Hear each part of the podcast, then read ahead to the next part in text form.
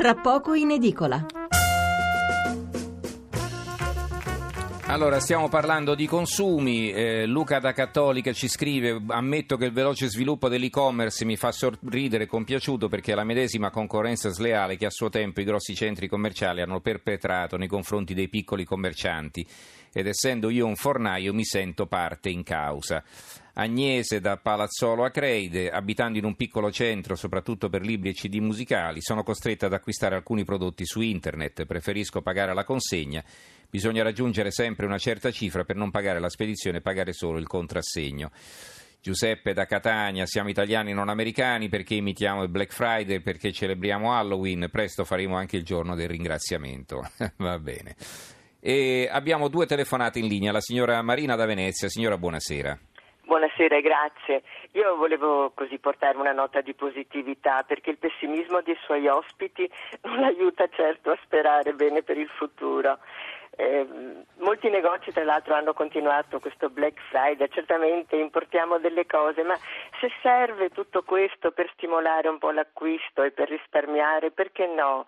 Eh, benvengano queste proposte e io sono certa che a Natale non rinunceremo a fare i regali, anche se abbiamo speso qualcosa in questi giorni. Guardi, io sono consapevole della realtà che viviamo, cri- anni di crisi e eh, famiglie che non ce la fanno ad arrivare a fine mese, però eh, se l'economia deve riprenderle, bisogna che anche chi i soldi li ha e non li ha spesi in questi giorni, parlo per un'esperienza personale, per la mia attività, eh, cioè anche persone che i soldi li avevano, non, non li hanno spesi e allora per forza resta tutto fermo, per cui cominciamo a spendere, soprattutto chi i soldi li ha, va bene.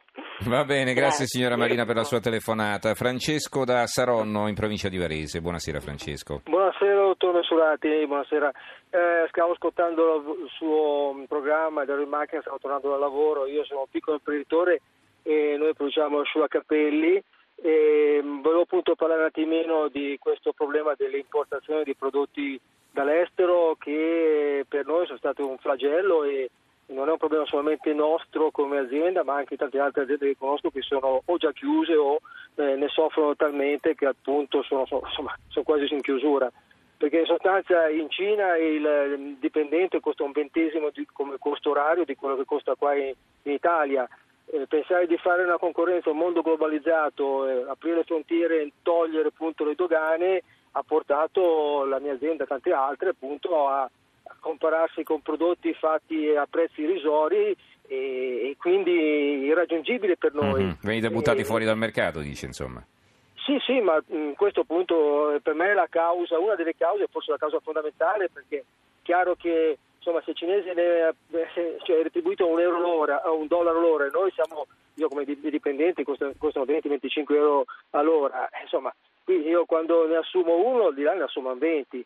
E poi tra l'altro l'effetto cambio, eh, un euro un, si compra un dollaro adesso è 20, prima era stato 30, anche 40.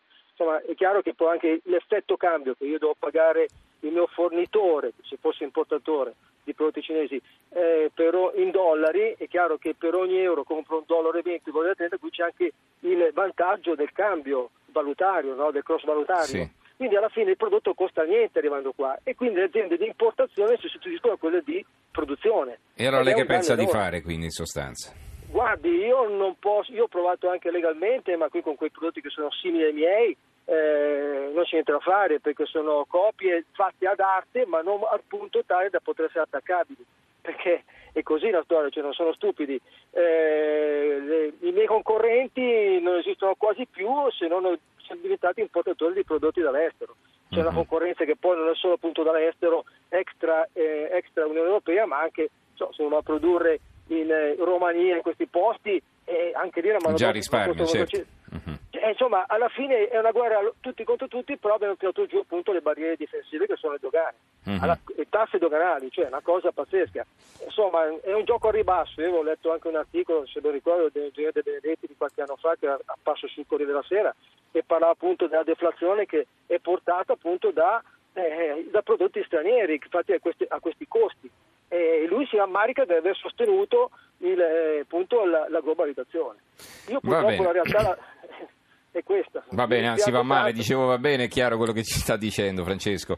La ringrazio per la sua telefonata. Eh, allora, eh, riprendiamo con Enzo Frasio e Mariano Bella. Eh, Frasio, le ridò, le ridò, la parola, ci avviamo alla conclusione, però tra poco poi eh, appunto chiuderemo perché devo leggere i titoli sugli altri argomenti. Prego. Ci mancherebbe, allora chiudo dicendo, dando un po' in diapositiva, nel senso, ascoltando anche telefonate, soprattutto quella della signora, nel senso, sì. numeri positivi a due cifre era, era un bel po' che non li vedevamo, soprattutto anche all'epoca dell'altro Black Friday dell'anno scorso, quindi la nostra idea sulla chiusura anno è di avere comunque un più davanti sui beni tecnologici per quanto riguarda l'Italia. Molto dipenderà da dicembre, come diceva Bella, dicembre per molti di questi beni che sono televisori, ricordo telefonini, frigoriferi, macchine per il caffè e quant'altro, vale un quarto dell'anno, quindi molto girerà attorno al risultato di dicembre. Eh, la nostra speranza e non solo ma anche stima è di avere un dicembre che comunque regga l'impatto di questo Black Friday, quindi l'idea rimane positiva, la stima rimane positiva. Eh, invece mi doveva una risposta invece sull'altra questione, no? Sul, su come va questo, questo, Black Friday in altri paesi. Insomma. Eh, in altri paesi, come, come, diceva prima l'ospite collegato dagli Stati Uniti, essendo una, una, un retaggio anglosassone, eh, soprattutto negli Stati Uniti, ma anche nella stessa Inghilterra, è andato molto bene. Anche lì si parla di crescita a due digit. Lì c'è da sottolineare una differenza sostanziale a differenza di canali, di canali distributivi, nel senso che per esempio in eh, Gran Bretagna internet vale il 30% del mercato, in Italia siamo all'intorno dell'11-12% del totale mercato, quindi ha una magnitudo completamente diversa e lì appunto l'effetto Black Friday è amplificato dall'importanza anche del canale online.